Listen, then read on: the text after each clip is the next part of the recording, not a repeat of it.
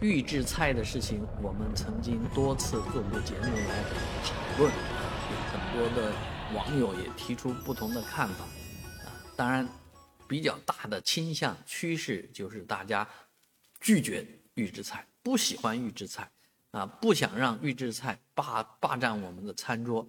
但是年到了年纪年底啊，到了这个春节，到了假期。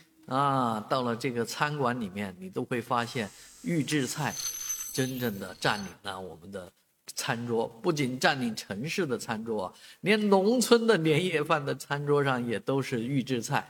啊，这个预制菜确实是非常的厉害凌厉啊，所以那些互联网大佬们都往预制菜上面砸下重金。啊，中国人的餐桌逐渐会被这个预制菜给霸霸占掉了。啊，那确实，呃，追求个性，追求厨师的手艺啊，这无可厚非。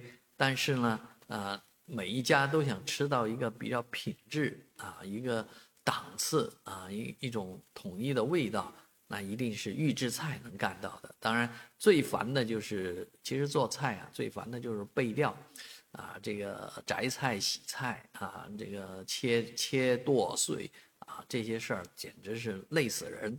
而有预制菜呢，那就简单多了，是吧？最后控个火啊，这是大厨师们都爱做的事儿。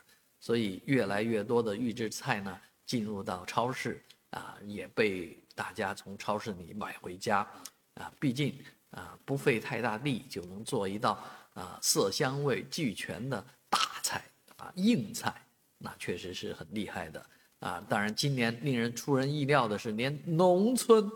农村的年夜饭市场上，啊，桌餐桌上都已经被预制菜给占领了，所以啊，年夜饭也逃不过预制菜呀。预制菜估计在将来一段时间里面还会继续的风行。